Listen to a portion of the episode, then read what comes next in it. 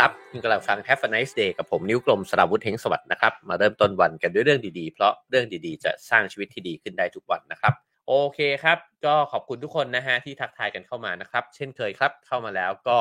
ฝากกดไลค์ กดแชร์ กด subscribe ช่องกันไว้ได้นะครับ แล้วก็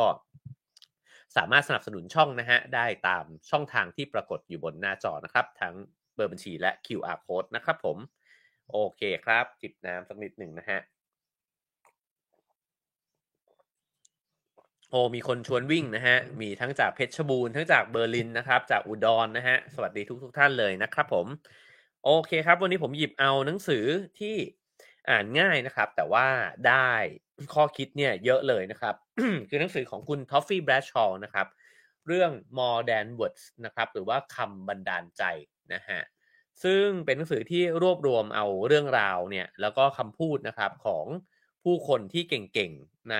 ระดับโลกนะฮะจำนวนมากเลยมาเล่าสู่กันฟังนะครับ วันนี้ผมก็หยิบเอาเรื่องที่ผมรู้สึกว่าน่าสนใจ แล้วก็เรื่องที่อ่านแล้วชอบนะครับ มาเล่าต่อนะฮะถ้าเกิดว่าใครอยากอ่านเต็มๆ ก็สามารถไปหาหนังสือเล่มนี้มาอ่านกันได้นะครับผม เริ่มต้นจากเรื่องแรกนะฮะเขาจั่วหัวมาแบบนี้ครับว่าเมื่อ CEO n i กี้เนี่ยหยุดงานไป 1 ปี หลังจากเบิร์นเอาท์ นะครับเพื่อค้นหาคำตอบให้กับชีวิตนะครับ ก็คือคุณจอห์นโดนาโฮนะฮะซึ่งก็เป็นเอ่อ CEO ของ n i กี้เนี่ยนะครับ แล้วก็เขาบอกว่าหลังจากที่ทำงานเนี่ยมาตลอดนะครับ แบบที่ไม่เคยมีวันหยุดก็คือหยุดวันเสาร์อาทิตย์อะไรแบบนั้นนะฮะแต่ว่าก็ทำงานต่อเนื่องมายาวนานเนี่ยสาปี หลายๆคนอาจจะเป็นแบบนั้นนะครับ แล้วเขาก็เป็นบริษัทเอ่อ CEO ของบริษัทยักษ์ใหญ่เนี่ยหลายบริษัทนะครับก็ PayPal eBay นะฮะ แล้วก็พอมาถึง n i กี้เนี่ยเขาก็รู้สึกว่าเขาเบิร์นเอาท์ก็หมดแรงห่อเหี่ยวแล้วนะครับเขาก็เลยต้องการที่จะหยุดนะฮะแล้วก็บอกกับตัวเองว่าจะขอเวลาเนี่ยสักหนึ่งปี เพื่อที่จะไปทำสิ่งที่เขาเรียกว่า wisdom tour นะฮะน่าสนใจมากเลยนะครับ ว่าคนอายุ 55 ปีเนี่ยหยุดงาน 1 ปี แล้วก็ใช้เวลาเนี่ยเดินทางไปพูดคุยกับผู้คนนะครับ วิธีคิดของเขา น่าสนใจแล้วก็เรียบง่ายนะฮะเขาบอกว่าพออายุ 55 เนี่ยนึกภาพตัวเองไม่ออกว่าอีก 10 ปีข้างหน้าตอนที่อายุ 65 เนี่ยตัวเองจะมีชีวิตแบบไหน แล้วก็ใช้เวลาในช่วง 10 ปีเนี่ยในการที่จะเดินไปไปสู่จุดนั้นเนี่ยได้ยังไงนะครับ เพราะฉะนั้นเนี่ยก็เลยอยากจะไปหาคำตอบจากคนที่อายุ 65 เนี่ยแหละนะฮะปรากฏว่าได้บทเรียนเนี่ยมาหลายบทเรียนนะครับ ในนี้เนี่ยคุณทอฟฟี่เขาก็สรุปมา ข้อแรกเนี่ยเขาบอกว่าทัศนคติเนี่ยเป็นสิ่งสำคัญที่สุดนะครับ ก็ไปคุยกับจิมคอลลินส์ซึ่งก็เป็นนักเขียนนะฮะคนหนึ่ง แล้วก็บอกว่าตอนที่คุณอายุ 50 60 หรือว่า 70เนี่ยมันควรจะเป็นช่วงชีวิตที่เต็มไปด้วยความคิดสร้างสรรค์ แล้วก็ได้ใช้ชีวิตเนี่ยอย่างมีประสิทธิภาพสูงสุดนะฮะในช่วงนั้นเนี่ยคุณจะมีภูมิปัญญา แล้วก็มีประสบการณ์ชีวิตเนี่ยมากแล้วนะฮะ เพราะฉะนั้นเนี่ยคุณก็สามารถที่จะใช้สิ่งเหล่านี้เนี่ยไปทำในสิ่งที่คุณอยากจะทำได้ รงนี้ก็เป็นมุมมองนะครับ เพราะว่าถ้าเกิดว่าเราอายุ 50 แล้วเรารู้สึกว่าเราเริ่มที่จะเหนื่อยล้าเบื่อหน่ายกับชีวิตนะฮะเวลาได้ฟังคนที่โตกว่าอาวุโสกว่าเนี่ยบอกว่าเฮ้ยไม่จริงนะตอนคุณ 60-70 เนี่ย คุณจะยิ่งสนุกกับชีวิตมากขึ้นอีก เพราะว่าคุณสะสมภูมิปัญญาประสบการณ์เนี่ยเอาไว้แล้วนะครับ ผมว่าเรื่องนี้เนี่ยผมเองก็ได้เรียนรู้ด้วยเช่นกันนะครับ คืออพอมาถึงวัยเนี้ยนะฮะประมาณสัก 40 ตั้งแต่จริงตั้งแต่ 30 ปลายๆแล้วเนี่ย มีคนอยู่2กลุ่มที่ผมสนใจมากนะฮะกลุ่มที่1เนี่ยก็คือกลุ่มผู้อาวุโส ซึ่งอาจจะนับได้ตั้งแต่50 60 70เนี่ยเป็นต้นไปนะครับ แล้วก็พยายามที่จะสอดส่องสังเกตนะครับว่าคนที่เขาอายุเท่านั้นเนี่ยแล้วเขายังมีพลังในชีวิตยังสามารถทำตัวได้เป็นประโยชน์กับคนอื่นเนี่ยนะฮะแล้วก็เห็น ปลายแววตาเขาที่เป็นประกายเนี่ยว่าโอ้เขายังสนุกสนานนะครับ แล้วก็ยังเรียนรู้สิ่งใหม่ ๆ อยู่ตลอดเวลาเนี่ยมันมีเคล็ดลับอะไร มันมีฐานคิดเนี่ยคืออะไรนะครับ แล้วก็คิดว่าทัศนคติก็เป็นเรื่องสำคัญแบบที่หนังสือเล่มนี้เนี่ยบอกจริงๆนะฮะกับอีกกลุ่มหนึ่งก็คือกลุ่มคนที่เด็กกว่า เดี๋ยวในเล่มนี้ก็จะมีพูดถึงด้วยเช่นกันนะครับว่าเวลาที่เราเติบโตขึ้นมาแล้วเนี่ยการได้พูดคุยกับกลุ่มคนที่อายุน้อยกว่าเนี่ยมัน ส่งผลยังไงกับชีวิตของเรานะครับ ทีนี้ข้อที่2เนี่ยจากที่เขาเรียนรู้จาก Wisdom Tour เนี่ยก็คือว่าหนึ่งในวิธีการช่วยรักษาพลังให้ชีวิตเนี่ย active อยู่เสมอ ก็คือประเด็นเมื่อกี้ที่ผมพูดไป ก็คือว่าอยู่กับคนรุ่นใหม่เนี่ยให้มากขึ้นนะฮะวิธีการก็คือว่าอาจจะไปเป็นโค้ชนะครับหรือว่า mentor เนี่ยให้กับคนรุ่นใหม่ๆนะฮะก็ใช้ประสบการณ์ของเราเนี่ยเชื่อมโยงกับคนที่อ่อนกว่า ในขณะเดียวกันเนี่ยก็ได้ให้คำแนะนำกับเขานะครับ เสนอมุมมองในชีวิตเนี่ยให้กับเขาได้ แล้วก็รับฟังเขาในเรื่องราวใหม่ ๆ ด้วยเช่นกันนะฮะหรือถ้าเกิดว่าเราอยู่ในองค์กรนะครับ การสร้างสิ่งแวดล้อมในที่ทำงานเนี่ยให้มีคนรุ่นใหม่เนี่ยอยู่เสมอนะครับ ก็จะทำให้เราได้แวดล้อมไปด้วยพลัง แล้วก็เรื่องราวของคนใหม่ ๆ ด้วยเช่นกัน เมื่อวานไปนั่งรับประทานอาหารกันนะฮะในโต๊ะที่มีคนอายุเฉลี่ยเนี่ยประมาณสัก รุ่นรุ่นเดียวกันเนี่ยนะครับ 40 กว่าเนี่ยแล้วก็คุยกันถึงคนรุ่นใหม่ๆนะฮะก็โอ้ได้เรียนรู้อะไรเยอะเลยนะครับ เพราะฉะนั้นเออแล้วก็ได้ตระหนักอย่างหนึ่งว่า เออ ถ้าเกิดว่าเราไม่อยากจะจะแห้งเหี่ยวไปหรือว่าจะรู้สึกว่ามันตกโลกไม่ทันโลกนะฮะเราก็ต้องโยนตัวเองเนี่ยไปอยู่ในกลุ่มคนใหม่ๆเนี่ยอยู่ด้วยมาก ๆ ด้วยเช่นกันนะครับ อันที่3นะครับสิ่งที่เออซีอีโอไนกี้คนนี้เขาค้นพบเนี่ยก็คือว่าให้หา ความหมายเนี่ยให้กับชีวิต เพราะไม่งั้นเนี่ยชีวิตมันก็จะห่อเหี่ยวนะครับ ไม่รู้ว่าเราเนี่ยจะทำงานให้มันหนักเนี่ยไปเพื่ออะไร เขาก็หันกลับมามองอุตสาหกรรมที่เขาทำนะครับ แล้วก็เห็นว่าจริง ๆ แล้วเนี่ยในโลกที่มันเต็มไปด้วยการแบ่งแยกอย่างทุกวันนี้เนี่ยกีฬาเนี่ยมันเป็นเพียงหนึ่งในไม่กี่สิ่งที่มันสามารถรวมคนเนี่ยเข้าไว้ด้วยกันนะฮะก็คือเอ่อไม่ว่าคนแตกต่างหลากหลายยังไงเนี่ย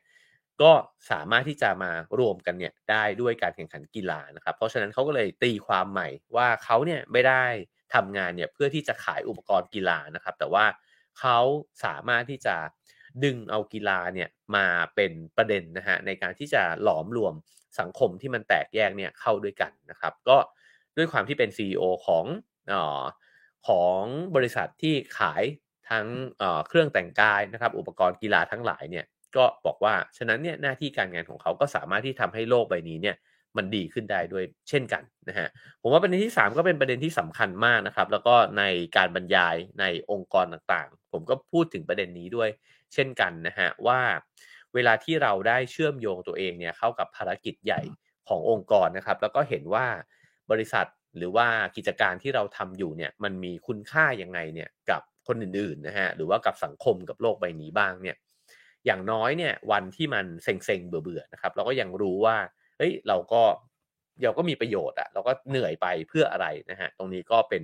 เรื่องที่จะทำให้อาการเบิร์นเอาเนี่ยมันหายไปนะฮะเพราะฉะนั้นจากบทแรกนะครับ เราได้เรียนรู้อะไรจาก Wisdom Tour นี้บ้าง โดยที่ไม่ต้องไปหยุดงาน 1 ปีเองนะครับ ข้อที่ 1 ก็คือ ไม่ว่าจะอยู่ในช่วงวัยไหนเนี่ยทัศนคติที่มีต่อชีวิตของตัวเองเนี่ย เป็นเรื่องสำคัญนะครับ ถ้าเกิดว่าเราเห็นว่าชีวิตเนี่ยมันยังน่าสนใจ มันยังมีเรื่องตื่นเต้นนะฮะหรือว่าในวัยนั้นเนี่ยมันก็สวยงามในแบบมันเนี่ยเราก็จะมีพลังมากขึ้นนะครับ ข้อที่ 2 ก็คือหย่อนตัวเองเนี่ยไปอยู่ในกลุ่มคนที่มีพลังนะครับ คนรุ่นใหม่ๆนะฮะแล้วก็ข้อที่ 3 ก็คือเชื่อมโยงตัวเองเนี่ยกับการงานที่มีคุณค่าแล้วก็มีความหมายนะครับคราวนี้มาถึง เรื่องของนักสัมภาษณ์ระดับตำนานนะครับ ก็คือลารีลารีลารีคิงนะครับ ซึ่งเสียชีวิตเนี่ยไปตอนวัย 87 นะครับ แล้วก็ตอนนั้นเนี่ยเขาบอกว่าถ้านับรวมแล้วเนี่ยเขาน่าจะทำสัมภาษณ์เนี่ยมาถึง 50,000 ครั้งด้วยกัน โอ้โห นึกภาพไม่ออกเลยนะครับ คนคนหนึ่งเกิดมาทำสัมภาษณ์ไป 50,000 ครั้ง ผมว่าจริงๆ ผมแอบคิดถึงคุณสุทธิชัย หยุ่นว่าน่าจะสัมภาษณ์ผู้คนมาหลายหมื่นครั้งแล้วเหมือนกันนะครับ แลร์รีคิงเนี่ยมีวิธีคิดยังไงกับการที่จะพูดคุยกับแขกรับเชิญนะฮะซึ่งก็เป็นคนระดับ top top เนี่ยทั้งนั้นเลยนะฮะคนที่เป็นนักสัมภาษณ์มืออาชีพเนี่ยเขามี trick อะไรบ้างนะฮะข้อที่ 1 เลยเขาก็บอกว่าคุณเนี่ยไม่สามารถคุยกับบุคคลที่เขายิ่งใหญ่ประสบความสำเร็จทั้งหลายเนี่ยได้นะฮะถ้าคุณเนี่ยคิดว่าตัวเราเองเนี่ยนะครับไม่สนใจในสิ่งที่เขากำลังจะพูด แล้วก็ถ้าคุณไม่เคารพเขานะฮะทอฟฟี่เขาบอกว่าเออในประโยคนี้มันมีเรื่องที่น่าสนใจก็คือ2คำนะฮะนั่นก็คือความสนใจในตัวคนคนนั้นกับอีกอันหนึ่งก็คือ ก็คือความเคารพเนี่ยนะฮะ respect เนี่ยความสนใจเนี่ยมันก็หมายถึงว่าเราเนี่ยให้ความสำคัญกับคนที่อยู่ตรงหน้า ถ้าเกิดว่าใครนะฮะอยากจะลองไปขุดขดขุมทรัพย์นะฮะจากผู้คนเนี่ยผมคิดว่า อันนี้มันเป็นทริคง่ายๆ เลยก็คือว่าถ้าเกิดว่าเราแสดงความสนใจเนี่ยอย่างแท้จริงนะฮะในตัวคนที่เราคุยด้วยอยู่เนี่ยเราก็จะได้รับอะไรดีๆเนี่ยมาเยอะเลยนะฮะจากการพูดคุย หลายครั้งเนี่ยเขาไม่อยากจะพูดอะไรให้เราฟัง ก็เพราะว่าพูดไปมันก็ไม่มันก็ไม่สนใจเราอะนะฮะหรือว่าก้มหน้าดูมือถือมองออกไปทางหน้าต่างแบบนี้เนี่ยก็เพราะฉะนั้นคนที่เป็นคู่สนทนากับเราเขาก็ไม่อยากที่จะพูดอะไรกับเรา จบการสนทนาไปเนี่ย เราก็ไม่ได้ได้อะไรกลับบ้านไปนะครับ อันที่สองก็คือการให้เกียรติคนที่อยู่ตรงหน้านะฮะหรือว่าความเคารพเนี่ยนะครับ การให้เกียรติเนี่ยแสดงออกด้วยวิธีอะไรนะครับ ก็ไม่จำเป็นจะต้องไปชื่นชมยกยอปอปั้นเขานะฮะบางคนไม่ชอบด้วยซ้ำแต่ว่ามันก็คือการที่ฟังเขาอย่างแท้จริง ไม่รีบแทรกเขานะฮะไม่รีบเถียงไม่เออตัดสินเขานะฮะแล้วก็ พอเอ่อพอได้ฟังแบบนั้นแล้วเนี่ยก็จะค่อยๆถามต่อเนื่องใช่ไหมครับ แล้วก็ทำความเข้าใจเขาเนี่ยให้มากขึ้น อีกสิ่งหนึ่งที่เอ่อควรจะต้องทำก็คือว่าไม่ไปดูถูกความคิดเห็นของเขาเนี่ยในที่สาธารณะ เพราะว่าไม่งั้นเนี่ยมันก็กลายเป็นว่าเราก็ไปเบรกบทสนทนานะครับ แล้วก็ทำให้เขาก็ขี้เกียจที่จะคุยกับเราเนี่ยไปเลยก็ได้ การถามแบบที่คล่องใจ มันถามได้นะครับ แต่ว่าการที่เหมือนไปหักหน้าคนเนี่ย มันก็เป็นอีกเรื่องหนึ่งมันเป็นคนละแบบกันนะครับ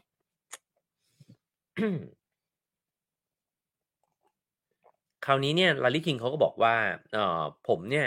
ไม่เคยเสแสร้งว่าผมเนี่ยรู้ทุกเรื่อง อันนี้ก็เป็นสิ่งที่สำคัญมากของคนที่เป็นคนนักสัมภาษณ์เก่งๆ ใช่ไหมฮะ ก็บางคนเนี่ย ผมว่าเรื่องนี้เป็นเรื่องที่แปลกมากนะฮะพิธีกรที่พยายามที่จะ บอกว่าตัวเองรู้เนี่ยกลับมักจะในมุมของคนดูเนี่ยนะฮะเรามักจะรู้สึกว่าคนคนนี้รู้น้อยอะคือคือคือทำไมคุณต้องพยายามที่จะทำให้รู้สึกว่าคุณรู้นะฮะเราก็เลยรู้สึกว่าเอ๊ะตกลงเขารู้หรือไม่รู้ แต่คนที่ดูเหมือนไม่รู้เลยเนี่ย แล้วก็ถามไปเรื่อยๆเนี่ยเออเรากลับรู้สึกว่าจริง ๆ คนเนี้ยมันมีความอยากรู้นะฮะหรือบางทีเนี่ยถ้าเราดูเป็นนานๆเราจะยิ่งเข้าใจเลยว่าคนนี้แกล้งไม่รู้ แล้วมันเก๋ากว่ามากเลยนะฮะซึ่งนี่ก็เป็นวิธีคิดแล้วก็วิธีสัมภาษณ์ของลารีคิงด้วยเช่นกันนะครับเขาก็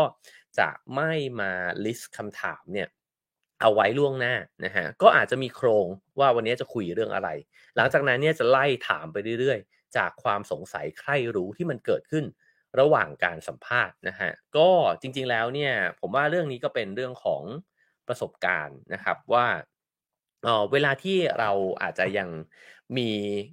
มันมันคล้าย ๆ กับเวลาที่จีบกันใหม่ๆเนี่ยนะฮะสมมติเราผู้ชายจีบผู้หญิงผู้หญิงจีบผู้ชายเนี่ยแล้วเราอยากจะคุยด้วยเนี่ยบางทีเราไม่มีคำถามอะครับ เราก็ต้องลิสต์คำถามเนี่ยเอาไว้บ้างนะฮะฉะนั้นเนี่ยในมุมของผู้สัมภาษณ์เนี่ยเวลาที่อยากจะสัมภาษณ์ใครเนี่ยอ่อช่วงใหม่ๆเนี่ยเราก็จะรู้สึกว่าเอ้ยเราต้องตุนคำถามไว้เพียบเลยเพราะไม่งั้นเนี่ยมันจะหมดบทสนทนานะฮะ แต่คนที่ทำหน้าที่ไปเรื่อย ๆ แล้วเนี่ยก็จะรู้ว่าไอการเตรียมคำถามไว้แบบนั้นเนี่ยบางทีมันก็ไปอ่อมันก็ไปทำให้บทสนทนามันแข็งๆนะครับ แล้วก็เราก็จะไปห่วงพะวงว่าเออเราถามครบทุกคำถามแล้วหรือยังนะฮะแต่ว่าพอทำงานแบบนี้ไปได้สักพักเนี่ยเราก็จะรู้สึกว่าไม่ต้องห่วงเลย เดี๋ยวคำถามมันก็จะออกมาเองนะฮะแล้วก็มันก็ต่อจากบทสนทนาจากคำตอบที่เขาตอบมานั่นแหละนะครับ ที่พูดอยู่เนี่ยไม่ได้แปลว่าเอออยากจะชวนเพื่อนๆพี่ๆเนี่ยไปเป็นนักสัมภาษณ์นะครับ แต่ว่าเมื่อวานนี้เนี่ยผมนั่งรับประทานอาหารเนี่ยอยู่ในโต๊ะที่มีมีนักสัมภาษณ์เนี่ยนะอยู่ร่วมร่วมวงวงกินข้าวเนี่ยสี่คนด้วยกันนะครับ ก็จริงๆเล่าเลยก็ได้นะฮะก็คนหนึ่งก็คือพี่ก้องทรงกรดบางยี่ขันนะครับ อดีตบกอเดแล้วก็ตอนนี้ก็เป็นบอกแล้วก็ผู้ก่อตั้ง The Cloud นะครับ อีกคนก็คือคุณเอมนพจักรนะครับ ซึ่งก็อยู่ Workpoint Today นะฮะแล้วก็อีกคนหนึ่งก็คือพี่เก่งแห่ง Creative Talk นะครับ จริงๆแล้วเนี่ยทั้ง 3 คนนี้ก็เป็นคนที่สัมภาษณ์ผู้คนนะครับ แล้วก็ผมก็สัมภาษณ์อยู่บ้างเนี่ยนะฮะแล้วเราก็กินข้าวกันกับคนที่ทำธุรกิจนะฮะ ปรากฏว่าบทสนทนาเนี่ยมันสนุกมากๆ แต่ผมผมคิดว่าสิ่งที่มันทำให้บทสนทนาบนโต๊ะอาหารนั้นสนุกเนี่ยมันก็เกิดขึ้นจากคำถามล้วนๆเลย แล้วทุกคนก็ถามคำถามแบบสงสัยใครรู้จริง ๆ นะฮะทำให้เราได้อะไรกลับบ้านมาเนี่ยตึมเลยนะครับ แล้วก็มันก็เกิดความสนุกด้วย เพราะฉะนั้นผมก็คิดว่า เวลาที่เราใช้ชีวิตอยู่ในชีวิตประจำวันเนี่ยคำถามเนี่ยมันเป็นสิ่งที่ ทำให้ชีวิตมันน่าสนใจนะฮะจริงๆแล้วผมสนใจในเรื่องของการถามคำถามมากนะครับ ไว้วันหลังจะลองหยิบทริคนะฮะที่สนุกสนุกกับการการสร้างบทสนทนาที่น่าสนใจมาเล่าสู่กันฟังนะครับ แต่ผมพบว่าจากการที่เรียนรู้เมื่อวานเนี่ยผมรู้สึกว่าหนึ่งก็คือ ถามคำถามแบบที่อยากรู้อย่างเป็นธรรมชาตินะครับสองก็คือว่าถามคำถามแบบไม่กลัวนะฮะก็สงสัยอะไร ถ้าเราถามด้วยความสุภาพเนี่ยมันถามได้นะครับอ๋อแล้วก็ คนที่จะตอบเนี่ยดีไม่ดีชอบด้วยซ้ำเพราะว่าเออมันไม่ค่อยมีคนที่มาถามคำถามที่ท้าทายแบบนี้นะฮะแต่ท่าทีในการถามก็สำคัญนะครับ เพราะฉะนั้นเนี่ยเวลาที่เราได้อยู่ในวงสนทนาที่มีคนถามคำถามที่ดีนะครับ เราจะรู้สึกเลยว่า โอ้ มันเป็นการสนทนาที่สนุกมาก ๆ มันไม่เงียบเลยนะครับ แล้วมันก็ต่อยอดกันไปเรื่อยๆ เพราะฉะนั้นผมว่าเทคนิคหรือว่ากลวิธีเนี่ยในการที่เราจะฝึกในการตั้งคำถามเนี่ยนะครับ ก็ ช่วยมาก ๆ เลยกับการที่เราจะใช้ชีวิตประจำวันเนี่ยได้อย่างสนุกสนานมากขึ้นนะครับ แล้วก็ได้ประโยชน์มากขึ้นด้วยนะครับ อันต่อไปนะฮะเขาก็พูดถึงว่ากฎข้อแรกของการสนทนาของเขาเนี่ยก็คือ ผมไม่เคยเรียนรู้อะไรจากการพูดนะฮะถ้าผมจะเรียนรู้ผมต้องเรียนเรียนรู้จากการฟังเท่านั้น อันนี้ก็เป็นสิ่งที่ลารีคิงเนี่ยเน้นย้ำนะฮะนั่นก็คือว่าพูดให้น้อยฟังให้เยอะ แล้วก็คุณก็จะได้เรียนรู้นะครับ ทีนี้อันนี้น่าสนใจครับคำถามก็คือถามว่าแล้วสำหรับลารีคิงเนี่ยผู้ที่สัมภาษณ์คนมาเนี่ยเป็นห้าหมื่นคนเนี่ยนะคนแบบไหนที่เขาคิดว่าน่าสนใจ เออ ผมว่าคำถามนี้น่าสนใจมากเดี๋ยวเดี๋ยวจะลองลิสต์กับตัวเองขึ้นมาดูเหมือนกันนะครับ ว่าคนแบบไหนที่เรารู้สึกว่าคุยด้วยแล้วเนี่ย เออเฮ้ยมันสนุกสนานมากๆนะครับคำตอบของลารีคิงเนี่ยก็คือหนึ่งก็คือ คนที่สามารถอธิบายสิ่งที่เขาทำอยู่ได้ดีมากๆนะฮะอันนี้ก็จริงคือเวลาที่เราเนี่ยได้คุยกับคนที่อธิบาย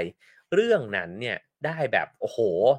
มันมันมากอะ่ะกระทั่งเรื่องที่เราอาจจะเคยไม่รู้สึกเลยนะฮะว่าเราสนใจมัน เช่น ผมคุยกับรุ่นน้องที่เขาเปิดร้านขายเนื้อสเต็กเนี่ยนะฮะ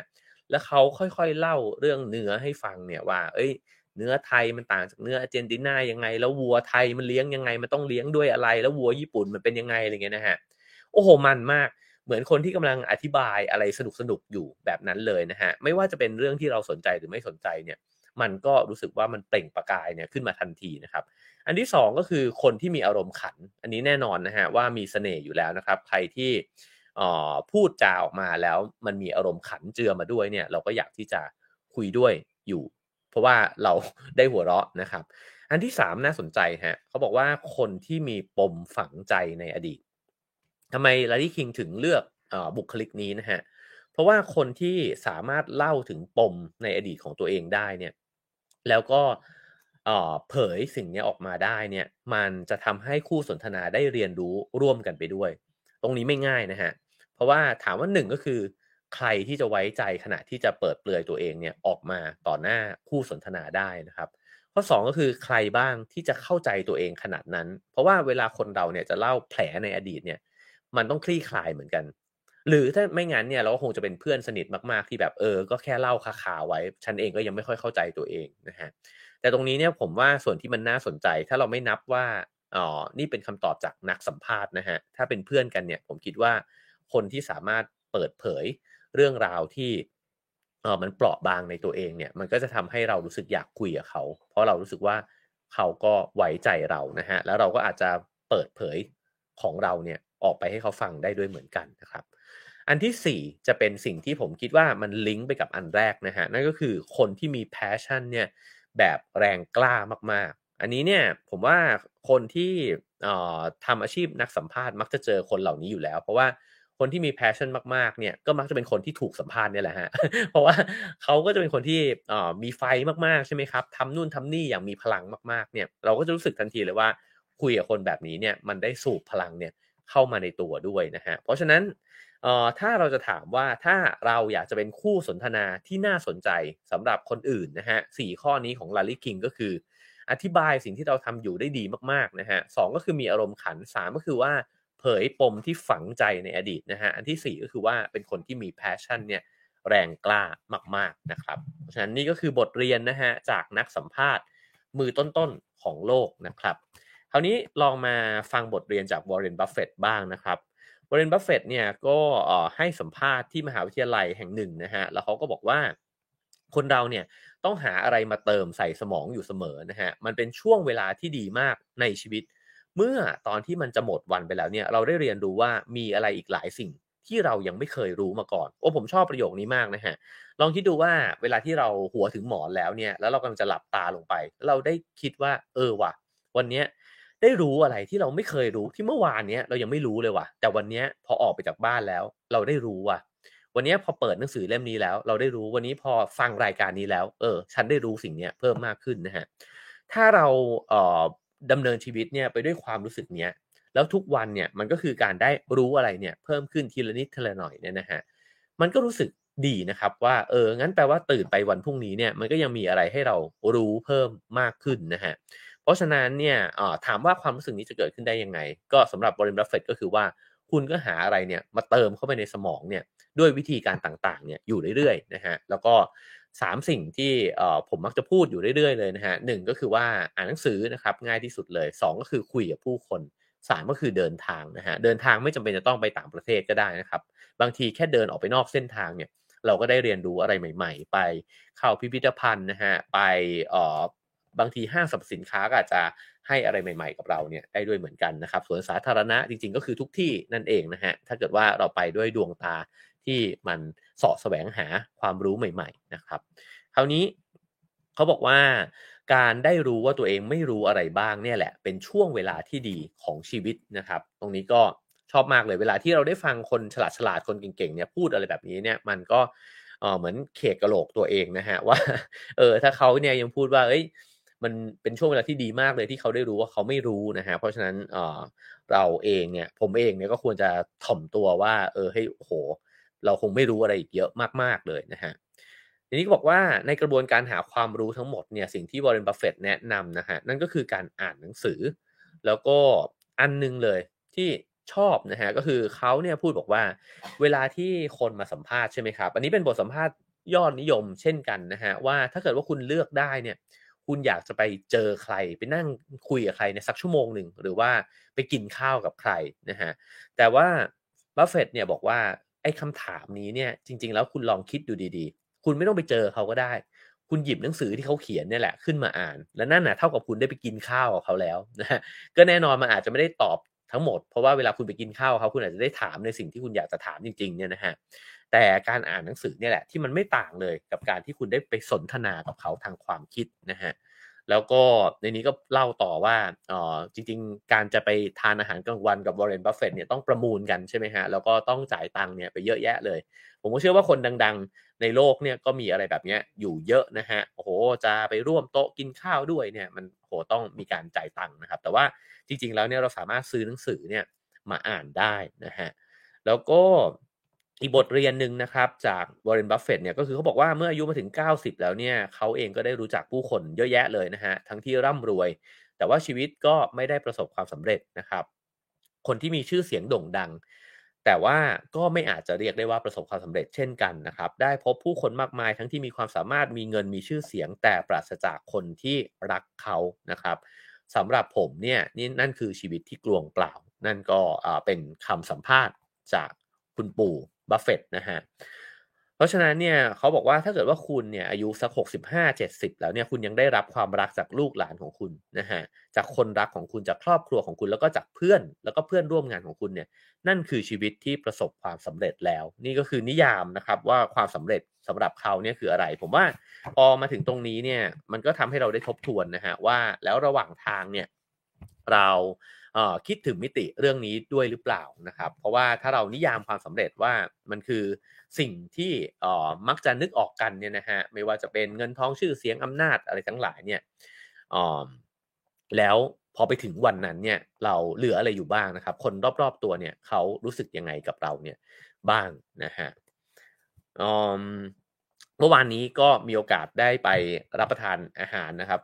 ร่วมโต๊ะเนี่ยกับคุณอนันต์ปัญญารชุนนะฮะแล้วก็คุณอนันต์ก็พูดถึงเรื่องนี้เหมือนกันว่าเขาเนี่ยได้โยนคำถามนี้เนี่ยใส่ผู้นำเนี่ยไม่ใช่ใส่เนี่ยก็คือตั้งคำถามเนี่ยให้กับผู้นำเนี่ยหลายท่านด้วยเหมือนกันนะครับ ว่าลองคิดดูว่าตอนที่คุณแก่ไปแล้วเนี่ยตอนที่คุณอายุ 70-80 แล้วเนี่ยคุณอยากให้คนเนี่ยเขาเห็นคุณเนี่ยว่ายังไงนะครับ ให้คนอื่นๆเนี่ยรู้สึกกับคุณเนี่ยยังไงนะครับ ซึ่งคำถามนี้ก็ถูก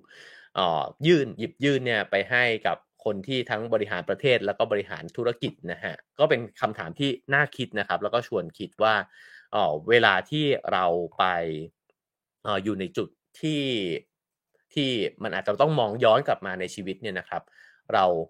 เราเราอาจจะมีหลาย ๆ อย่างที่เราเคยอยากมีก็ได้ แต่ว่าเราดันพลาดสิ่งที่มันน่าจะมีในช่วงวัยนั้นนั่นก็คือการยอมรับ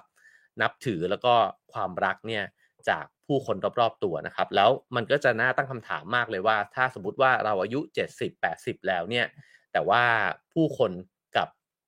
กับเกลียดชังเราอะนะฮะหรือว่ากับรู้สึกว่าเออรู้สึกไม่ดีกับเราเนี่ย นั่นแปลว่าตอนเราอายุ 40 50 60 เนี่ย เราสะสมอะไรมาบ้างนะครับคราวนี้ก็ คนต่อไปนะครับก็คือบารักโอบามานะฮะอันนี้เนี่ยเป็นการเก็บมาจากศูนย์ทรพจน์นะฮะผ่านวิดีโอในช่วงปีแห่งโควิดนะครับเขาพูดกับเด็กนักเรียนนะครับ แล้วเขาก็บอกว่าการสำเร็จการศึกษาเนี่ยถือว่าเป็นการสำเร็จที่ยิ่งใหญ่นะฮะไม่ว่าคุณจะอยู่ในสถานการณ์ไหนก็ตาม เพราะว่าทุกครั้งเนี่ยที่คุณสำเร็จจากการศึกษาเนี่ยมันเป็นเครื่องยืนยันว่าคุณเนี่ยได้ผ่านอุปสรรคเนี่ยมาจำนวนไม่น้อย แล้วก็สำหรับเด็กในทุกวันนี้เนี่ยคุณต้องผ่านอุปสรรคเนี่ย เยอะมาก แล้วยิ่งในช่วงเวลาที่มันมีโรคระบาดเนี่ยนะฮะก็ถือว่าคุณเป็นรุ่นที่พิเศษมาก ๆ ด้วยเช่นกันนะครับเขาก็บอกว่าการการสำเร็จการศึกษาเนี่ยเป็นเครื่องหมายของการก้าวสู่ความเป็นผู้ใหญ่ ถึงเวลาที่คุณจะต้องรับผิดชอบชีวิตของตัวเองแล้วนะฮะว่าจะตัดสินใจสิ่งต่าง ๆ นะครับ อาชีพไหนที่คุณอยากจะทำคนแบบไหนที่คุณอยากจะเป็นนะฮะ คนแบบไหนที่คุณอยากจะสร้างครอบครัวด้วยนะครับแล้วก็คุณค่าแบบไหนที่คุณเนี่ยอยากจะยึดถือไว้ในชีวิตโจทย์เหล่านี้เนี่ยมันจะต้องเริ่มคิดตอนที่เรากำลังสำเร็จการศึกษานะครับ แล้วโอบามาเขาพูดบอกว่า ซึ่งมันก็ยากขึ้นมากเลยในสถานการณ์แบบนี้ที่ทุกคนเนี่ยก็ได้รับผลกระทบเนี่ยเหมือนกันหมดนะฮะมีคำพูดหนึ่งที่สะกิดให้คิดนะครับว่าทั้งหมดนี้เนี่ยแปลว่าคุณจะต้องเติบโตเร็วกว่าคนในบางรุ่น ผมว่าเรื่องนี้น่าสนใจมากเลยว่า คนที่เรียนอยู่นะฮะในช่วงเวลาโควิดประมาณ 2 ปีกว่าเนี่ยเชื่อว่ามันเป็นช่วงเวลา warp นะครับวันนั้นผมเพิ่งคุยกับเพื่อนๆอยู่ว่าพวกเราเนี่ยอยู่ๆก็ warp มาแก่เลย คือตอนก่อนโควิดเนี่ยหลายๆคนยังวิ่งมาราธอนกันอยู่นะฮะผมยังวิ่งร้อยโลอยู่เลยนะฮะแล้วก็เพื่อนๆหลายคนยังปั่นจักรยานเป็นร้อยกิโลเนี่ยนะครับพอมันวาร์ปหายไป 2 ปีเนี่ย เราเจอกันแล้วเราบอกเฮ้ยเราดูแก่กันขึ้นมากเลย เพราะว่ามันเหมือนมันมีช่วงเวลาที่มันอยู่ในวัยหนึ่งเนี่ยหายไป แล้วเราก็คุยกันว่าเออจริงๆแล้วเด็กมัธยมก็จะเวลาหายไป 2 ปีนะฮะเด็กมหาวิทยาลัยเนี่ยบางคนเนี่ยเข้าปีหนึ่งไป พ้นโควิดปุ๊บเนี่ยเขาแทบจะรับปริญญาแล้วนะฮะบางคนก็คือเรียนอยู่ปีหนึ่งก็คือหมดโควิดรับปริญญาเลยอะ่ะแล้วก็ช่วงเวลาในมหาวิทยาลัยเนี่ยมันหายไปเยอะมากนะฮะเพราะฉะนั้นเนี่ย มันมีทั้งช่วงเวลาที่หายไป แล้วก็มีช่วงเวลาที่โอบามาเนี่ยบอกว่าคุณต้องไปเติบโตเนี่ยเร็วกว่าคนในรุ่นอื่นๆนะเพราะว่าเวลามันวาร์ปหายไปเนี่ยนะฮะแล้วก็ไอ้เจ้าโรคระบาดนี้เนี่ยมันก็สั่นสะเทือนไปทั่วทั้งโลก มันฝังรากลึกในประเทศนะครับ แล้วก็พูดถึงในสังคมอเมริกันเนี่ยว่า มันก็ก่อให้เกิดความไม่เท่าเทียมทางเศรษฐกิจนะฮะแล้วก็นำไปสู่การเหยียดเชื้อชาติกัน การเข้าไม่ถึงการดูแลสุขภาพขั้นพื้นฐานนะฮะก็เป็นก่อปัญหาสังคมเนี่ยอีกเยอะมากนะครับ ฉะนั้นเนี่ยประเด็นหนึ่งที่เขาพูดขึ้นมาก็คือบอกว่ามันก็ไม่มีความหมายอะไร ถ้าเกิดว่าคุณเนี่ยมีเงินนะฮะแล้วก็มีผู้คนรอบตัวเนี่ยหิวโหยแล้วก็เจ็บป่วยนะครับ ฉะนั้นเนี่ยในสังคมที่ดีเนี่ยมันก็จำเป็นที่เราจะต้องนึกถึงกันนะครับ อันนี้ก็เป็นสิ่งที่เขาฝากไว้กับเด็กๆนะฮะแล้วก็มีข้อแนะนำ3ข้อสำหรับคนรุ่นใหม่นะฮะข้อที่ 1 ก็คือบอกว่า อย่ากกลัว เพราะแน่นอนว่าเขาพูดในช่วงเวลาที่โควิดมันกำลังระบาดนะครับแล้วก็มันมีความไม่แน่นอนเลยว่าไอ้โรคระบาดเนี่ยมันจะอยู่อีกนานแค่ไหนนะฮะเขาก็บอกว่าอเมริกาเนี่ยก็เคยผ่านช่วงเวลาที่ยากลำบากมา เยอะแยะมากมาย แล้วก็รุนแรงทั้งนั้นนะฮะไม่ว่าจะเป็นสงครามกลางเมืองนะครับ ความอดอยากโรคระบาดก็เคยเกิดขึ้นนะฮะ Great Depression นะครับหรือว่านายวันวันนะฮะก็ผ่านอะไรมาเยอะ แต่ว่าทุกครั้งเนี่ยประเทศก็กลับมาแข็งแกร่งได้ใหม่ ก็เพราะว่ามีกำลังสำคัญจากคนรุ่นใหม่ๆเนี่ยอย่างพวกคุณนะฮะนี่ก็เหมือนกับก็ empower ให้กับเด็กๆนะครับ อันที่ 2 ก็บอกว่าสิ่งที่ทำในสิ่งที่คุณคิดว่าถูกต้อง ตรงนี้ก็เป็นเรื่องที่เป็นคำแนะนำที่น่าสนใจนะฮะเขาบอกว่าให้วางรากฐานของคุณเนี่ยเอาไว้ที่คุณค่าที่ดีงาม แล้วก็ยั่งยืน เช่นนะฮะตัวอย่างของคุณค่าที่ดีงามเนี่ยก็คือความซื่อสัตย์การทุ่มเททำงานหนักนะฮะความรับผิดชอบความยุติธรรม ความมีน้ำใจ การเคารพคนอื่นนะครับ คุณเนี่ยจะไม่ทำถูกต้องทุกครั้งหรอกก็ชอบคำแนะนำนี้มากเลยนะฮะว่าตอนที่เราเติบโตขึ้นไปเนี่ย เราไม่ได้ทำถูกทุกครั้งนะฮะเรามีผิดอยู่แล้วนะครับ เรามีพลาดอยู่แล้วนะครับ คุณก็จะเติบโตขึ้นมาเนี่ยผิดพลาดแบบที่พวกผู้ใหญ่เนี่ยเคยผ่านมาแล้วทั้งนั้นนะฮะแต่บนเส้นทางเนี่ยให้ฟังเสียงแห่งความดีงามที่อยู่ข้างในตัวเอง เมื่อคุณต้องเชิญเผชิญกับสถานการณ์ที่ยากลำบากเนี่ย ให้คุณยึดมั่นในคุณค่าที่มันดีงามเนี่ยเอาไว้เสมอ นี้ดีมากเลยนะฮะก็คือว่าจริง ๆ แล้วคนเราเนี่ยมันพิสูจน์กันก็ตอนที่เราลำบากเนี่ยแหละว่าการตัดสินใจที่มันลำบากแบบนี้ไอ้คนนี้มันจะตัดสินใจยังไง ตอนที่ออชีวิตเขาเนี่ยลำบากเนี่ยเขายังเลือกทางที่ถูกต้องอยู่หรือเปล่านะครับโอบามาบอกว่าผู้คนจะดูออกว่าคุณเป็นคนแบบไหนนะครับ แล้วถ้าเกิดว่าคุณยังคงยึดมั่นในคุณค่าที่มันถูกต้องเนี่ย พวกเขาก็จะเข้าหาคุณ แล้วก็คุณก็จะเป็นส่วนหนึ่งของการแก้ปัญหานะครับ ไม่ใช่เป็นส่วนหนึ่งของปัญหา ตรงนี้นี่ก็ตรงกันกับเมื่อวานนี้เนี่ยที่ได้ฟังจากคุณอนันต์ปัญญารชุน เช่นกันนะฮะท่านก็บอกว่าเวลามีคนถามในโต๊ะอาหารเนี่ยว่าเวลาที่ต้องตัดสินใจในเรื่องสำคัญเนี่ยมีเกณฑ์อะไรที่เป็นเกณฑ์สำคัญในการตัดสินใจ ท่านตอบเร็วมากแล้วก็เรียบง่ายมาก ท่านบอกว่าก็ความถูกต้อง ยึดหลักความถูกต้องไว้ก่อน แม้ว่า มีคนที่มีอ๋อ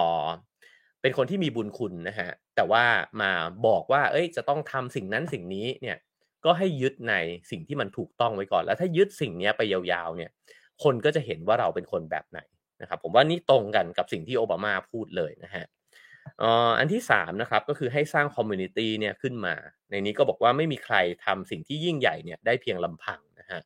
ออแน่นอนว่าโอบามาพูดในบริบทที่สังคมอเมริกันเนี่ยก็มีความแตกแยกสูงมากนะฮะผู้คนกำลังหวาดกลัวนะครับ แล้วก็เขาบอกในสภาวะแบบนี้เนี่ยมันง่ายมากที่ใครสักคนเนี่ยจะเอาตัวรอดก่อนนะฮะแล้วก็เลือกเฉพาะพวกพ้องของตัวเองนะครับ แต่ว่าการที่ประเทศหรือว่าสังคมมันจะผ่านความยากลำบากแบบนี้ไปได้เนี่ยมันจำเป็นจะต้องสร้างโลกที่ทุกคนเนี่ยมีโอกาสนะฮะที่จะมีงานทำเข้าถึงการศึกษานะครับ แล้วก็ต้องคิดไปใหญ่กว่านั้นอีกก็คือว่า จะทำยังไงกับเรื่องสิ่งแวดล้อมนะฮะแล้วก็จะเอาชนะไอ้เจ้าโรคระบาดที่มันพร้อมจะเกิดขึ้นแบบนี้มาได้อีกเนี่ยได้ยังไงนะครับ ก็ต้องอาศัยความร่วมมือกัน แล้วก็ต่อสู้เพื่อปัญหาของคนอื่นด้วยนะฮะยืนหยัดเพื่อปัญหาของคนอื่น แล้วก็แน่นอนว่ามันก็จะขยายออกไปนะฮะในเรื่องของการเหยียดทั้งหลาย ไม่ว่าจะเป็นการเหยียดเรื่องเพศเรื่องเชื้อชาตินะครับ แล้วก็ อดีตประธานาธิบดีเนี่ยก็บอกว่าการที่ทุกคนคิดถึงกันและกันเท่านั้นแหละที่มันจะพาสังคมเนี่ยไปได้นะครับคราวนี้มาฟังภรรยาบ้างนะฮะมิเชลโอบามาพูดเนี่ยพูดอะไรบ้างกับคนรุ่นใหม่นะครับหนังสือเล่มนี้เนี่ยคุณทอฟฟี่เขาไปเก็บมานะฮะแล้วก็เล่ามาว่าเออเขาก็พูดในบริบทเดียวกันเหมือนกันว่าสังคมอเมริกันเนี่ยมันก็อยู่ในช่วงเวลาที่ผันผวนมาก ๆ ผู้คนก็เกลียดชังกันนะครับ เพราะฉะนั้นเนี่ยอ๋อมิเชลเนี่ยเขาก็บอกว่า มันไม่มีคำตอบที่เรียบง่ายเนี่ยให้กับปัญหาเหล่านี้นะครับ แต่นั่นก็ไม่ได้หมายความว่าเราควรจะอยู่ไปอย่างสิ้นหวังนะครับ หรือว่าไร้ความหวัง ผมว่านี่ก็วางท่ากับสังคมไทยได้ด้วยเช่นกันนะฮะบทเรียนที่หนึ่งที่เขาให้เนี่ยก็คือว่าให้เปลี่ยนความเศร้าเนี่ยให้เป็นพลังในการช่วยเหลือคนอื่นนะฮะเขาก็เล่าเรื่องของตัวเองให้ฟังว่า เคยรู้สึกว่าเหมือนโลกเนี่ยพังลงตรงหน้าเลยตอนที่สูญเสียคุณพ่อ แล้วก็เพื่อนรักเนี่ย ไปในปีเดียวกัน ใครได้อ่านหนังสือที่มิเชลโอบามาเขียนนะฮะในประวัติชีวิตของเธอเนี่ยก็เธอก็เล่าเรื่องนี้ละเอียดมากเลยนะครับ แล้วก็ออบอกว่าตอนนั้นเนี่ยเธอก็อายุแค่ยี่สิบกว่าเท่านั้นเอง แต่ประสบการณ์นั้นเนี่ยมันก็สอนให้เธอเนี่ยเหมือนปิ๊งขึ้นมาเลยนะฮะว่าจะอยู่ไปทำไม การที่สูญเสียคนที่ตัวเองรักมากๆสองคน เวลาใกล้เคียงกันในช่วง 20 กว่าๆเนี่ยมันก็เซนะฮะแต่ว่าตอนนั้นเนี่ยก็ทำความเข้าใจแล้วก็ ตั้งเป้าหมายกับตัวเองใหม่เลยว่างั้นชีวิตที่เหลืออยู่เนี่ยก็อยากจะมีชีวิตที่มันมีคุณค่ากับคนอื่นนะฮะก็อยากจะช่วยเหลือคนอื่นนะครับ อันหนึ่งที่พูดมาแล้วน่าคิดนะฮะมิเชลเนี่ยบอกว่าเราทุกคนเนี่ยเคยเจอคำถามตั้งแต่เด็กๆแล้วว่าโตขึ้นเนี่ยอยากเป็นอะไรนะฮะไอ้คำถามแบบนี้เนี่ยอ๋อมันอาจจะจำกัดเราเนี่ยอยู่แค่อาชีพเท่านั้นนะครับ ซึ่งอาชีพเนี่ยมันก็อาจจะไปผูกโยงกับเรื่องของเงินเดือนนะฮะหรือว่าความมีหน้ามีตาของอาชีพนั้นนะครับ แต่ถ้าเกิดว่าลองเปลี่ยนคำถามใหม่เนี่ยว่าโตขึ้นเนี่ยเราอยากเป็นคนแบบไหน อันนี้จะไปลิงก์กับสิ่งที่โอบามาพูดเมื่อกี้เหมือนกันนะครับ กับบารักโอบามาเนี่ยว่าเออจริงๆแล้วเราอาจจะไม่ได้อยากเป็นอาชีพก็ได้นะ เราอยากเป็นคนแบบไหนอะเราอยากเป็นคนที่เออผู้คนเขาได้รับความสุขจากสิ่งที่เราทำเราอยากเป็นคนที่ ยืนหยัดเพื่ออะไรสักอย่างหนึ่งนะฮะเราอยากเป็นคนที่ช่วยเหลือคนอื่นเราอยากเป็นคนที่เห็นคนอื่นยิ้ม แล้วเราก็มีความสุขไปด้วยนะฮะผมว่าลองคิดจากแบบนี้ก่อนก็น่าสนใจนะครับคือมันอาจจะยังนึกอาชีพไม่ออกก็ได้ แต่นึกออกว่าเราเนี่ยอยากจะเป็นคนแบบไหนนะครับ ซึ่งจริงๆแล้วเนี่ยคำตอบว่าเราอยากโตขึ้นเป็นคนแบบไหนเนี่ย มันจะไม่ครอบคลุมแค่อาชีพละ แต่มันจะครอบคลุมถึงพฤติกรรมทั้งหมดของเราด้วยว่า แล้วเราเนี่ย อยากจะใช้ชีวิตเนี่ยแบบไหนนะฮะแล้วก็เราจะกลายไปเป็นคนที่เราอยากเป็นเนี่ยหรือเปล่านะครับบทเรียนที่2นะฮะก็บอกว่าอย่าปล่อยให้หัวใจเนี่ยหยาบกระด้างนะครับ อันนี้ก็พูดถึงบอกว่า สิ่งที่มีค่าในชีวิตเนี่ยที่มันไม่แน่นอน นี่ก็พูดคล้ายๆกับสามีของเธอเลยนะฮะว่าชีวิตเนี่ยมันควบคุมอะไรไม่ได้หรอกเราอาจจะผิดพลาดล้มเหลวนะฮะแต่สิ่งที่ยึดมั่นไว้ได้เนี่ยก็คือความซื่อสัตย์ความมีคุณธรรมการเห็นอกเห็นใจคนอื่นความเมตตานะฮะ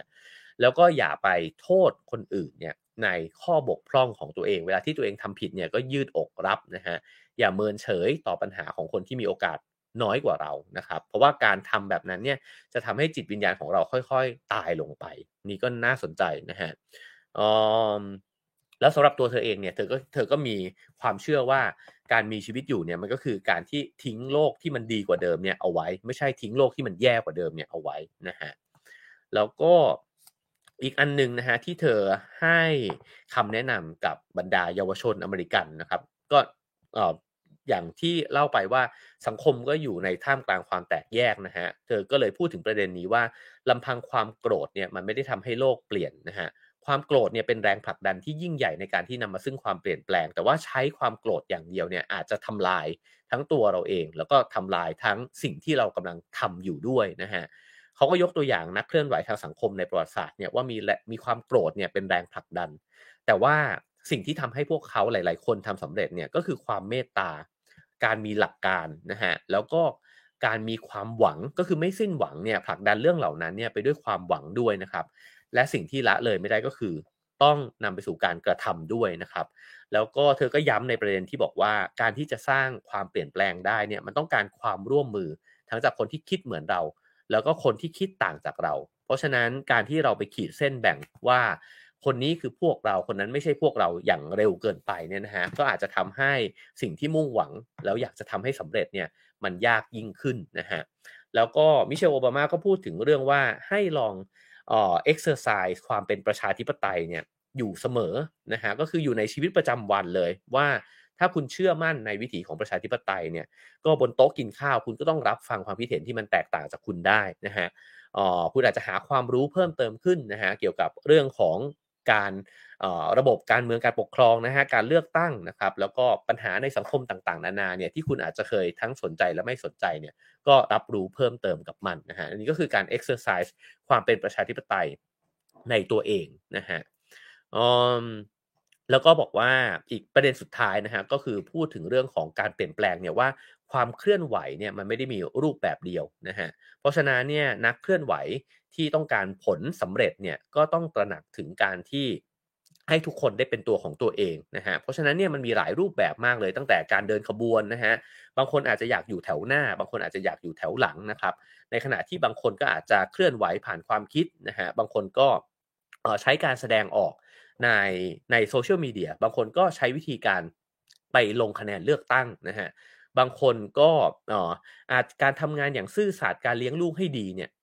ก็เป็นการสร้างความเปลี่ยนแปลงในแบบของบางคนด้วยเช่นกันนะฮะบางคนโฟกัสไปที่การศึกษาของตัวเองก่อน แล้วก็อยากที่จะนำเอาไอ้เจ้าความรู้ที่ตัวเองเรียนอยู่เนี่ยมาเปลี่ยนแปลงสังคมเนี่ยก็เป็นไปได้ เพราะฉะนั้นเนี่ยมันไม่จำเป็นจะต้องมีรูปแบบเดียวนะฮะอ๋อมิเชลโอบามาก็บอกว่า แล้วก็ อาจจะต้องตระหนักว่าเราก็ไม่น่าจะไปบังคับใครเนี่ยให้ทำในแบบที่เราต้องการเท่านั้นนะฮะแล้วเธอก็พูดว่าไม่ว่าจะเป็นการเคลื่อนไหวรูปแบบไหนเนี่ยก็ล้วนแล้วแต่เป็นสิ่งสำคัญเราต้องการมันทั้งหมดนะฮะดังนั้นเนี่ยอ๋อถ้าเกิดว่าเราปล่อยให้ความคิดว่าความคิดเห็นของใครเนี่ยที่ไม่เห็นด้วยกับเราเพียงแค่เศษเสี้ยวหนึ่งของวิธีการของเขาเนี่ยเป็นวิธีที่ทำให้เราแบ่งแยกกันและกันเนี่ยก็จะทำให้ไข้เขวจากเป้าหมายที่ยิ่งใหญ่ นะครับ อันนี้ก็เป็นสิ่งที่มิเชลโอบามาได้ให้ข้อคิดเอาไว้นะครับอ๋อวันนี้หยิบมาฝากกันหลายคนเลยนะฮะคราวนี้ลองมาถึงภาคธุรกิจกันบ้างนะครับเขาทอฟฟี่แบชชอลเนี่ยเขาก็จั่วหัวมาบอกว่าคำสัมภาษณ์งานที่ CEO Microsoft เนี่ยไม่มีวันลืมนะฮะก็พูดถึงซัตยานาเดลล่านะครับซึ่งก็เป็น CEO Microsoft ที่ เก่งมากนะฮะคนหนึ่งเขาบอกว่าย้อนกลับไปเมื่อประมาณสัก 30 กว่าปีที่แล้วเนี่ย ตอนที่ไปสัมภาษณ์งานที่ Microsoft นะฮะเขาเจอคำถามหนึ่งที่แบบไม่ลืมเลยนะฮะเป็นคำถามเปลี่ยนชีวิต ตอนนั้นเนี่ยคนชื่อริชาร์ดเทรดนะฮะซึ่งเป็นผู้จัดการในตอนนั้นเนี่ยก็ถามเขาแล้วก็นึกว่าจะถามเกี่ยวกับเรื่องของโปรแกรมเทคโนโลยีทั้งหลายนะฮะหรือว่าปัญหาเรื่องวิศวกรรมเกี่ยวกับคอมพิวเตอร์ทั้งหลายเนี่ยครับแต่ปรากฏว่าคำถามที่โยนให้สัตยาเนี่ยเขาถามว่า สมมุติว่าคุณกำลังอยู่บนถนนนะฮะแล้วคุณเห็นเด็กทารกเนี่ยกำลังนอนอยู่กลางถนน แล้วก็ร้องไห้อยู่เลยเนี่ย คุณจะทํำยังไงคำตอบของสัตยาคือบอกว่า ผมจะรีบวิ่งไปที่ตู้โทรศัพท์แล้วก็กด 911 นะฮะนายวันวันเนี่ยออพอปรากฏว่าสัมภาษณ์เสร็จเนี่ยออคุณริชาร์ดเนี่ยก็บอกกับสัตยาเนี่ยบอกว่า ผมว่าสิ่งหนึ่งที่คุณจะต้องไปพัฒนานะ นั่นก็คือเอมพัตตี คุณต้องไปรู้รู้รู้จักเห็นอกเห็นใจคนอื่นเนี่ยให้มากขึ้น เพราะจากคำตอบของคุณแล้วเนี่ยเออมันคุณน่าจะต้องไปปรับปรุงเรื่องนี้นะครับ เพราะว่าเมื่อเด็กทารกอยู่ในอันตรายเนี่ย แล้วก็กำลังร้องไห้อยู่เนี่ย คุณควรจะอุ้มเขาขึ้นมาก่อน แล้วก็กอดเขาเป็นอย่างแรกก่อนที่จะโทรหาตำรวจนะฮะนี่เป็นบทสัมภาษณ์ก็คือการสัมภาษณ์เนี่ยที่ไปกระตุกความคิดของสัตยานะครับว่า เอ๊ะ จริงๆแล้วหรือเขาเป็นคนที่ไม่ค่อยมีเอมพัตตีนะฮะเขาก็หลังจากนั้นนี่ก็ค่อยๆเรียนรู้เรื่องนี้เพิ่มมากขึ้นเรื่อยๆนะครับแล้วก็บอกว่าตอนขับเคลื่อน Microsoft เนี่ยเขาก็ไม่ได้มุ่งหวังแค่กำไรอย่างเดียว แต่ว่าสิ่งหนึ่งเลยที่พยายามจะทำก็คือบ่มเพาะเอมพัตตีให้เป็นวัฒนธรรมขององค์กรขึ้นมานะฮะอีกบทเรียนหนึ่งซึ่งตอนนั้นก็ได้ฟังจากพี่เจี๊ยบด้วยเหมือนกันฮะพี่เจี๊ยบก็เคยทำงานกับสัตยานะฮะแล้วก็เขาก็เขียนเล่าไว้แล้วอยู่ด้วยเช่นกันนะฮะก็คือ เรื่องของลูกเขา ลูกชายของสัตยาเนี่ยก็เกิดมาเนี่ยกับความพิการทางสมองนะครับ แล้วก็สัตยาเนี่ยก็เลี้ยงลูกไปด้วยคำถามตลอดเวลาเลยว่าทำไมเรื่องเนี้ยมันต้องเกิดขึ้นกับเขาด้วยนะฮะเพราะว่าเขาเองก็เป็นคนที่ประสบความสำเร็จนะฮะแล้วก็แต่ว่าพอลูกเป็นแบบนี้ก็อาจจะมีคำถามเยอะ แล้วก็มีความรู้สึกว่าเซ็งพูดง่าย ๆนะฮะในขณะที่ภรรยาของเขาที่เป็นสถาปนิกเนี่ยก็ตัดสินใจตั้งแต่แรกเลย ว่า จะลาออกจากงานนะครับ แล้วก็เพื่อมาดูแลลูกชายโดยเฉพาะ ฉะนั้นเนี่ยตัวภรรยาเนี่ยเสียสละมากนะฮะ แล้วก็อยากที่จะมาดูแลลูกนะคะที่ซัดยาก็แน่นอนเป็นคนที่ประสบความสำเร็จคนเก่งนะฮะ ก็ยังทำงานของตัวเองเนี่ยต่อไป ภรรยาเนี่ยรับลูกไปเข้าการบำบัดเนี่ยครั้งแล้วครั้งเล่านะครับ แล้วก็ทำโดยเป็นธรรมชาติมาก ไม่มีคำถามแบบสัตยาเลยว่าทำไมเรื่องนี้ถึงเกิดขึ้นกับฉันด้วยนะฮะปรากฏว่าพอวันเวลาผ่านไปเรื่อยๆเนี่ยสัตยาก็เห็นสิ่งที่ ภรรยาตัวเองเนี่ยทำนะฮะแล้วก็เลยคิดว่าในฐานะที่เป็นพ่อเนี่ยเขาก็รู้สึกว่าเฮ้ยเขาควรจะมองโลกใบนี้ผ่านสายตาลูกชายของเขาเนี่ยบ้างนะครับ โดยที่ควรจะใส่ใจคนรอบๆตัวเนี่ยเพิ่มมากขึ้น เพราะว่าที่ผ่านมาในชีวิตเนี่ยเขาอาจจะสนใจแต่ตัวเองเนี่ย แค่อย่างเดียว ผมว่านี่เป็นเรื่องที่คนเก่งๆในโลกใบนี้เนี่ยมักจะเป็นกัน ก็คือกว่าที่เขาจะโดดเด่นแล้วก็ประสบความสำเร็จได้เนี่ยนะฮะในสายตาของคนอื่นๆเนี่ยก็อย่างสตีฟจ็อบก็เป็นตัวอย่างที่ชัดเจนนะฮะว่าเขาก็ไม่ได้สนใจผู้คนรอบๆตัวเนี่ยมากเท่ากับไอ้เจ้าเป้าหมายของตัวเองนะฮะเพราะฉะนั้นนี่เป็นความเปลี่ยนแปลงที่สำคัญมากที่เกิดขึ้นกับสัญญานะฮะแล้วก็กลายเป็นว่าในฐานะของ CEO เนี่ยเขากลายเป็นคนที่ มีเอมพัตตีเนี่ยเพิ่มมากขึ้น แล้วก็ให้ความสำคัญกับเรื่องของความเข้าอกเข้าใจพนักงานเนี่ยเพิ่มมากขึ้นนะฮะแล้วก็ทำให้อ่อไปฉีดวัฒนธรรมนี้เนี่ยลงไปใน Microsoft เนี่ยด้วยเช่นกันนะครับแล้วก็ทริคสุดท้ายที่เขาบอกก็คือว่าคนมักจะถามเรื่องของการบริหารจัดการเวลานะฮะเขาบอกว่าเขาเนี่ยไม่คิดว่ามีสิ่งหนึ่งที่มันมี มีมีความสำคัญเนี่ยมากกว่าการที่คุณจะมีเวลามากหรือว่าเวลาน้อย นั่นก็คือความเข้มข้นของเวลาที่คุณให้กับสิ่งนั้นแล้วก็คนคนนั้นนะครับ เช่น ถ้าเกิดว่าคุณจะอยู่กับลูกตอนนี้เนี่ยก็ไม่ต้องมีอย่างอื่น แล้วก็อยู่กับคนคนนั้นอย่างแท้จริง อยู่กับแฟนอยู่กับเพื่อนนะฮะก็อยู่อย่างแท้จริง อยู่กับตรงนั้นเนี่ยแหละ แล้วคุณก็จะได้เขาจะรู้สึกว่าเขาเนี่ยมีความหมาย แล้วก็ไอ้ช่วงเวลานั้นก็จะเป็นช่วงเวลาที่มีความหมายด้วยนะฮะเพราะฉะนั้นนี่คือ เคล็ดลับการบริหารเวลาแบบ CEO Microsoft นะฮะนั่นก็คือว่าเวลาเนี่ยมันอาจจะมีน้อยก็จริงนะฮะแต่ว่าใช้เวลาให้มันเข้มข้นแล้วก็ให้อยู่กับตรงนั้นเนี่ยอย่างแท้จริงที่สุดนะครับ คราวนี้มาฟัง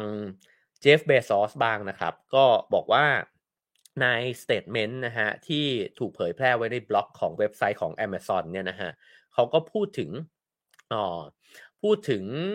อ๋อคล้ายๆ กับฐานรากของความคิดนะฮะของบริษัทเนี่ยไว้นะครับ เดี๋ยวนี้อาจจะฟังจากพี่นัทต่อในขับเฮาส์ได้นะครับ เจฟเบซอสเติบโตขึ้นมาแบบไหนนะฮะเมื่อวานไปที่โรงหนังก็เพิ่งเห็นว่าเดี๋ยวจะมีหนังเกี่ยวกับเขาเนี่ยเข้าในโรงด้วยนะฮะน่าดูมากเลยนะครับ ก็เล่าว่าแม่ของเขาเนี่ยตั้งครรภ์เนี่ยตั้งแต่อายุ 17นะฮะแล้วก็เข้าโรงเรียนมัธยม ไปใช่ไหมฮะคือเรียนอยู่ในโรงเรียนมัธยมเนี่ยแล้วก็ตั้งท้องขึ้นมานะครับปรากฏว่าโรงเรียนก็พยายามไล่แม่ออกนะฮะเพราะว่าก็เด็กที่ตั้งท้องขึ้นมานะฮะตัวคุณตาเนี่ยก็ไปขอร้องโรงเรียนสุดท้ายโรงเรียนก็ยอมนะครับแต่ว่าก็โดนตัดสิทธิ์เนี่ยหลายอย่างไม่สามารถทำกิจกรรมนอกหลักสูตรนะฮะไม่ได้รับการอนุญาตให้ใช้ล็อกเกอร์ของโรงเรียนนะครับแล้วก็ไม่ให้ขึ้นเวทีไปรับประกาศนียบัตรเนี่ยในวันเรียนจบด้วยนะฮะก็ฉะนั้นแม่ก็ก็ถือว่า ก็มีความทุกข์นะฮะแต่ว่าก็มุ่งมั่นจนกระทั่งสำเร็จการศึกษามาได้นะครับ แล้วก็มีคนหนึ่งที่เขาเล่าก็คือพ่อบุญธรรมของเขาชื่อมิเกลนะฮะซึ่งก็รับเจฟเนี่ยเป็นลูกตั้งแต่อายุ 4 ขวบนะครับตัวมิเกลเนี่ยก็เดินทางมาจากคิวบานะฮะก็ตอนนั้นเนี่ยพ่อแม่ของเขาก็คิดว่าที่อเมริกาน่าจะปลอดภัยกว่า สิ่งที่ จินตนาการว่าอเมริกาเป็นยังไงเนี่ยก็คิดว่าอเมริกาน่าจะหนาวกว่าคิวบา เพราะฉะนั้นแม่ของมิเกลเนี่ยก็ถักเสื้อนะฮะให้กับลูกชาย และนั่นเป็นสิ่งเดียวที่เขาเนี่ยได้นำติดตัวมาที่สหรัฐอเมริกา ต้องไปเข้าค่ายผู้ลี้ภัยนะฮะแล้วก็พูดภาษาอังกฤษเนี่ยไม่ได้เลย ฉะนั้นชีวิตในช่วงต้นเนี่ยเป็นช่วงเวลาที่ยากลำบากมากๆนะฮะแต่ว่าก็สุดท้ายก็พยายามอย่างมากเลย แล้วก็ ได้ทุนการศึกษานะฮะแล้วก็เข้ามาเรียนโรงเรียนมัธยมเนี่ยกับโรงเรียนเดียวกับคุณแม่นะฮะก็แจ็คกี้เนี่ยก็เลยได้พบกับมิเกลเนี่ยนะฮะทีนี้ข้อสรุปของเจฟเบซอสเนี่ยเขาพูดว่าอะไรนะเขาบอกว่าในชีวิตของเราเนี่ยเรามักจะได้รับของขวัญที่แตกต่างกันออกไป ตรงนี้น่าสนใจนะฮะและหนึ่งในของขวัญที่ดีที่สุดที่ผมได้รับก็คือแม่และพ่อของผม ท่านเป็นแบบอย่างที่ดีเยี่ยม กับผมแล้วก็พี่น้องเนี่ยมาตลอดชีวิตนะฮะตรงนี้ก็คือทัศนคตินั่นเองนะครับ ถ้าเกิดว่าเราย้อนกลับไปถึงคนแรกที่เล่านะฮะซีอของ n i กี้นะครับนั่นก็คือว่า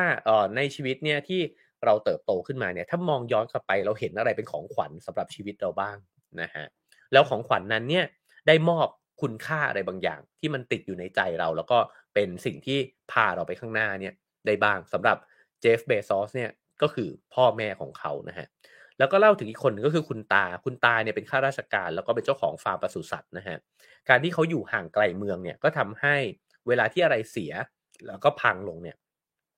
คุณตาไม่สามารถที่จะเรียกคนมาซ่อมได้ง่าย ๆ นะฮะ แต่ต้องแก้ไขมันเนี่ยด้วยตัวเอง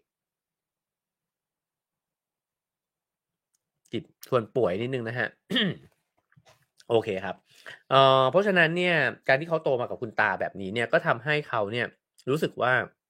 ปัญหาต่างๆเนี่ยมันจำเป็นที่จะต้องลงมือแก้ไขเนี่ยด้วยตัวเองนะครับนี่เป็นข้อคิดที่เขาได้เนี่ยมาจากชีวิตวัยเด็ก ทีนี้มาถึงตอนที่ทำธุรกิจบ้างนะฮะว่าทำไมเขาเริ่มทำ Amazon นะฮะในนี้เนี่ยก็เล่าบอกว่า เพราะว่าเขาเนี่ยมีแนวความคิดว่าชีวิตเราเนี่ยจะเสียใจในสิ่งที่เราไม่ได้ทำมากกว่าเสียใจในสิ่งที่เราเนี่ยลงมือทำนะฮะตอนที่เขาเริ่มต้นมีไอเดียของ Amazon เนี่ยก็คืออยากจะมีร้านหนังสือที่มันมีหนังสือเนี่ย อยู่ในร้านเนี่ยหลายล้านเล่มนะครับ ก็เทคโนโลยีมันก็เอื้อละ เพราะว่ามันทำออนไลน์ได้ใช่ไหมครับเขาก็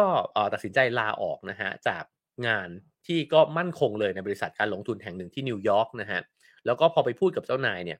เขาก็เล่าความฝันให้ฟังหัวหน้าเขาเนี่ยก็บอกว่าเฮ้ยคุณรู้เปล่าว่าเนี่ยมันเป็นความคิดที่แบบดีเลยนะ แต่ว่ามันจะดีกว่านั้นอีก ถ้าเกิดว่ามันเป็นความคิดของคนที่ไม่ได้มีงานประจำแบบคุณนะคือคุณมีงานที่ดีอยู่แล้ว คุณจะลาออกไปทำไมนะฮะแล้วก็ให้เวลาเจฟเนี่ยไปคิดอีก 2 วัน ปรากฏว่าเขาคิดใคร่ครวญเขาก็บอกว่ายังไงเขาก็จะทำนะฮะเพราะว่าเขาจินตนาการไปว่าตอนเขาอายุ 80เนี่ยแล้วมองย้อนกลับมาเนี่ยมันจะมีเรื่องเสียใจอะไรบ้าง ที่เขารู้สึกว่าทำไมเขาไม่ได้ทำนะฮะเพราะฉะนั้นไม่อยากจะมีเรื่องนี้อยู่ในลิสต์นั้น ก็เลยลงมือทำ amazon.com เนี่ยขึ้นมานะครับทีนี้วัฒนธรรมของ Amazon เป็นยังไงนะครับในนี้ก็พูดถึงว่า Amazon เนี่ยเชื่อมากในเรื่องของอความล้มเหลวก็คือการทดลองนะฮะแล้วเขาก็บอกว่าเขาอยากจะทำให้ Amazon เนี่ยเป็นที่ที่ดีที่สุดในโลกที่จะล้มเหลว เพราะว่าถ้าเกิดว่าคุณไม่กล้าคิด ไม่กล้าที่จะสร้างสรรค์เลยเนี่ยแล้วก็ห่วงว่าจะล้มเหลวอ๋อแล้วจะเป็นยังไงนะฮะแล้วก็มุ่งเน้นไปแต่ความสำเร็จเนี่ยมันไม่มีทางเลยที่จะสร้างนวัตกรรมเนี่ยขึ้นมาได้นะฮะแล้วก็ตัวเขาเองเนี่ยกว่าที่จะหาทุนมาทำ Amazon ได้เนี่ยเขาต้องเข้าประชุมไปเพื่อ present ไอ้เจ้า project ของเขาเนี่ยถึง 50 ครั้งด้วยกันนะฮะในยุคสมัยที่คนในห้องประชุมยังถามว่าอินเทอร์เน็ตเนี่ยคืออะไรเหรอแล้วก็สุดท้ายนะครับก็คืออะไรที่ทำให้ Amazon ประสบความสำเร็จต่อเนื่องนะฮะเขาก็บอกว่า trick ก็คือ ลุ่มหลงที่จะดูแลลูกค้าให้ดีขึ้นนะฮะแม้ว่าลูกค้าเนี่ยจะบอกว่าดีอยู่แล้วก็ตามนะครับ ก็ในมุมมองของเจฟเนี่ยก็คือว่าให้โฟกัสไปที่ลูกค้าเนี่ยอย่างเอาเป็นเอาตายเลย แล้วก็ลูกค้าเนี่ยจะยังไม่รู้ตัวหรอกนะฮะว่าเขาเนี่ยต้องการสิ่งที่มันดีขึ้นเนี่ยอยู่เสมอ แต่ว่าวันหนึ่งเนี่ยถ้าเขาบอกว่าการที่ลูกค้าจะจงรักภักดีกับเราได้เนี่ยก็เพราะว่าเรายังให้ในสิ่งที่ลูกค้าต้องการเนี่ยได้อยู่นะครับ ตราบใดที่ยังไม่มีคนนำเสนอสิ่งที่ดีกว่าเรา เพราะฉะนั้นตอนแรกเนี่ยลูกค้าไม่รู้ฮะว่าเอ้ยนี่เขาต้องการความสะดวกสบายมากกว่านี้ สิ่งที่มันดีไปกว่านี้ แต่พอมันมีอีกคนหนึ่งเนี่ยยื่นสิ่งที่มันดีกว่านี้ให้เนี่ย ก็เมื่อนั้นแหละครับ ลูกค้าเขาก็จะไม่อยู่กับเราแล้วนะครับ เพราะฉะนั้นการติดตามความต้องการของลูกค้าเป็นเรื่องที่สำคัญมากๆนะครับ แล้วก็เขาบอกว่าเมื่อไหร่ที่เกิดที่เราถูกวิจารณ์นะฮะสิ่งที่คนใน Amazon จะถามก็คือว่าจะรับฟังแล้วก็ตรวจตราตัวเองเนี่ยเหมือนส่องกระจกนะครับ ถ้าคำวิจารณ์นั้นถูกต้องเราพร้อมจะเปลี่ยนแปลง เมื่อไหร่ก็ตามที่เราทำผิดนะฮะเราจะขอโทษ แล้วก็แต่ถ้าเกิดว่าเราดูตัวเองในกระจก แล้วเราวิเคราะห์คำวิจารณ์นั้นอย่างจริงจังแล้วเนี่ย เราเชื่อว่าเราได้ทำในสิ่งที่ถูกต้องแล้ว เราจะยืนหยัดในความคิดของเรา แล้วก็ไม่มีอะไรในโลกเนี่ยที่จะเปลี่ยนแปลงเราได้นะครับ โอเคครับผมมาถึงสุดท้ายของวันนี้นะครับ ก็เป็นคราวนี้ย้อนกลับมาที่คนไทยบ้างนะฮะทอฟฟี่เนี่ยเขาเล่าถึงประสบการณ์ชีวิตของเขาตอนที่ทำงานที่โอกิวีนะครับแล้วก็ อันนี้เป็นเป็นช่วงเวลาที่ผมชอบเช่นกันตอนผมอ่านผมรู้สึกว่าเอ้ยเหมือนกันเลย